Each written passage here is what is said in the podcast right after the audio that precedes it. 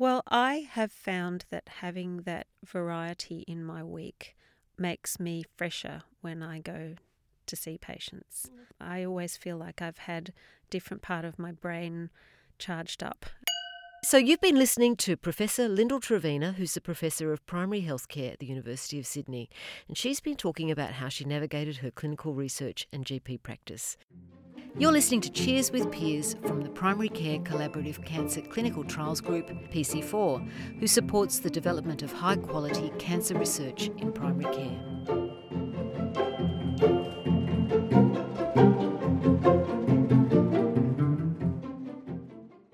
Welcome to Cheers with Peers. This is a podcast from PC4 that helps mid-career researchers ski down the icy and sometimes treacherous slopes of research. I'm Dr. Jennifer Walker, and I'm a mid-career researcher, principally working on cancer in primary care research and implementation science. In today's episode, you'll hear from Lyndal Trevena. She talks about how GPs navigate their academic leadership role from a GP perspective. What are the challenges of being clinically active and engaged in research? And how does she increase her international profile? Do you want to start by telling me a little bit about your career trajectory? Sure. Thanks for having me on the podcast. I actually had a pretty unconventional journey to research. In fact, I hated research when I was a medical student. They made us do a project and I couldn't wait to get it done and dusted. So it is a big surprise to me now that I am sitting where I am today. So you never know what's ahead of you. Really, I was busy being a mum, juggling being a GP, seeing patients for many, many years, and thoroughly enjoyed that. And it wasn't really until I was about probably 15 years after graduating from med school that I started to notice things in my clinical practice that got me thinking, there must be a bigger question to answer here. And I enjoyed the clinical work, working with individual patients, but I started to yearn for having a bit more of an impact at the bigger picture level. So that's really what got me into research. One of the questions we always like to ask clinical researchers is, how do you actually marry your clinical practice with your academic research? And you've obviously, I mean, it's really nice to know that the research that you do has actually evolved out of the clinical work that you do. But over the time that you've become more and more involved in research, how have you found that sort of striking that balance between being a clinician and an academic? Well, I think I've gradually become more of an academic and less of a clinician. And that's the harsh reality of things. It really does tear you into sometimes trying to be all things to all people, and you just can't do it. You can't be available enough for your patients who want you there every day. And of course, you know, the day they do get sick, you're off at the university doing your research and other things. So I think most academics find that a real struggle. Yeah, so it's the logistics of it. And do you look at patients differently or feel like your clinical practice is different when you've worked as an academic, or do you feel that the two have married quite well? Well, I have found that having that variety in my week makes me fresher when I go to see patients. I always feel like I've had a different part of my brain charged up, and then I go and use the other side of the brain and slightly different skills. So for me, they've always complemented each other. So Lyndal, where do you think your passion for informed decision making came from? The thing that had always fascinated me was the art and the science of medicine. So where those two meet. And one of the questions I'd had as a clinician was around how we can find the best information to keep up to date and how we could help our patients understand that better and be more involved in decisions.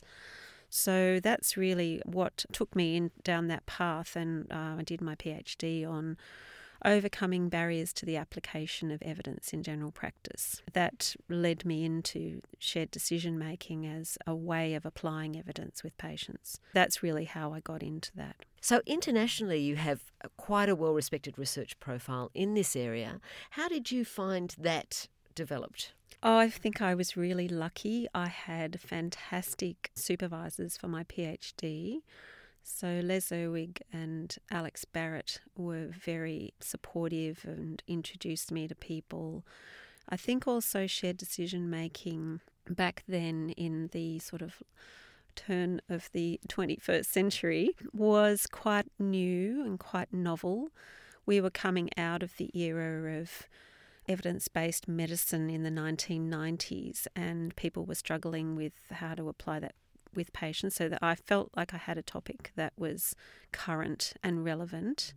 And I think that also helped. So there were just a small number of us working in that field in those days. So I remember going to one of the very first shared decision-making conferences in Oxford at St Catherine's College as a PhD student, very anxious and nervous, and sitting around the dinner table with all these people that I had read their papers and I revered and admired, and they were really nice, and we still keep in touch now. And I now find it a little strange when I have students come up to me at those conferences and say, you know, that they want to chat with me about their work. So I've become one of those older people now, the seniors, and I don't know quite when that happened, Jen, but it just does. I had the good fortune to write a couple of papers in my PhD that were picked up by the International Shared Decision Making Group, and then people asked me to work with them, and we all kind of became a sort of wide network. And in fact,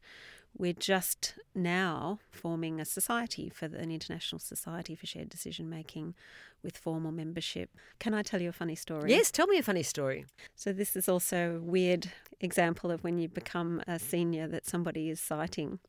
My son is a medical doctor here in Melbourne, and was doing an online course the other day, and he said he was doing this course, and that part of it module was on shared decision making. He came across the papers by Trevena et al. That were being cited, and he was really hoping that the moderator would notice he had the same surname.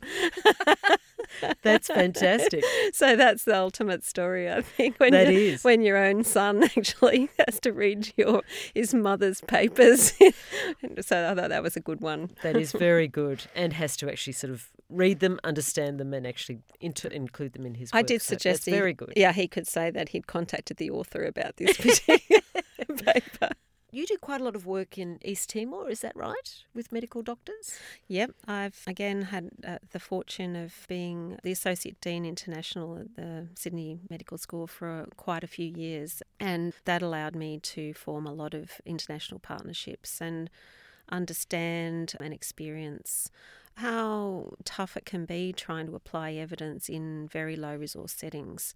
So that took me back to my beginnings with marginalised homeless people, but in a slightly different way. But, in the early days of shared decision making work, people scoffed at us and said that we were really only doing something that was for the worried well. But in fact now I think the science has moved on far enough for us really to be pushing beyond that to show actually even greater impact in people from lower literate backgrounds, how to adapt culture and cultural beliefs into decision making, and how to adjust your decision making in environments where, with patients where there are limited resources, and in a timely fashion. Because I think what strikes me most when I do go overseas is the patient load that the doctors carry and the additional challenges they face that we don't, where they have a huge number of patients and very little time. So how do you do that in just a few minutes? It's really, really challenging. That's really good work to do.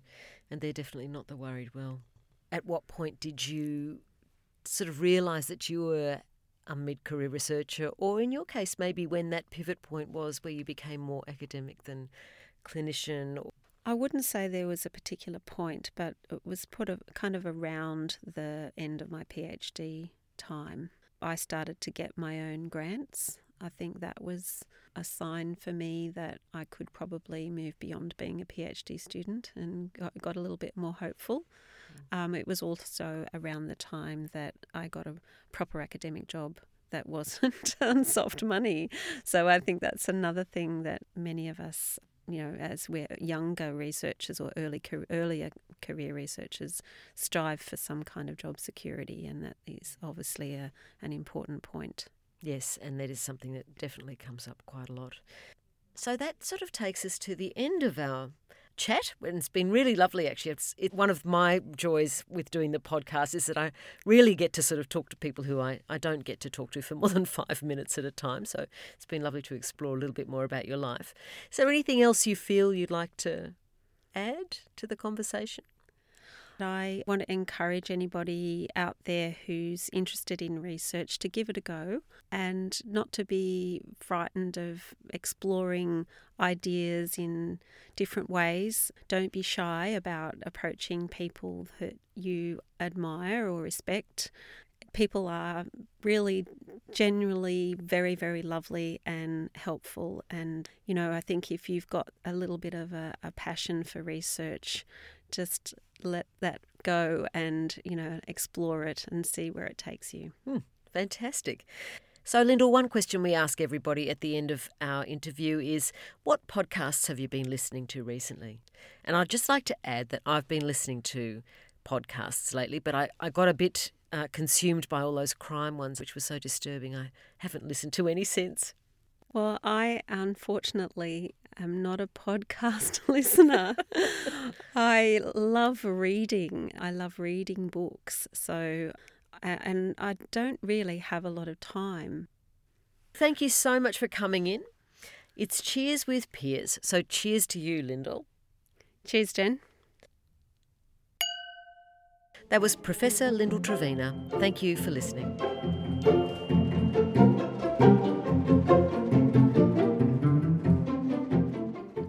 Thank you for listening to Cheers with Peers, produced by PC4.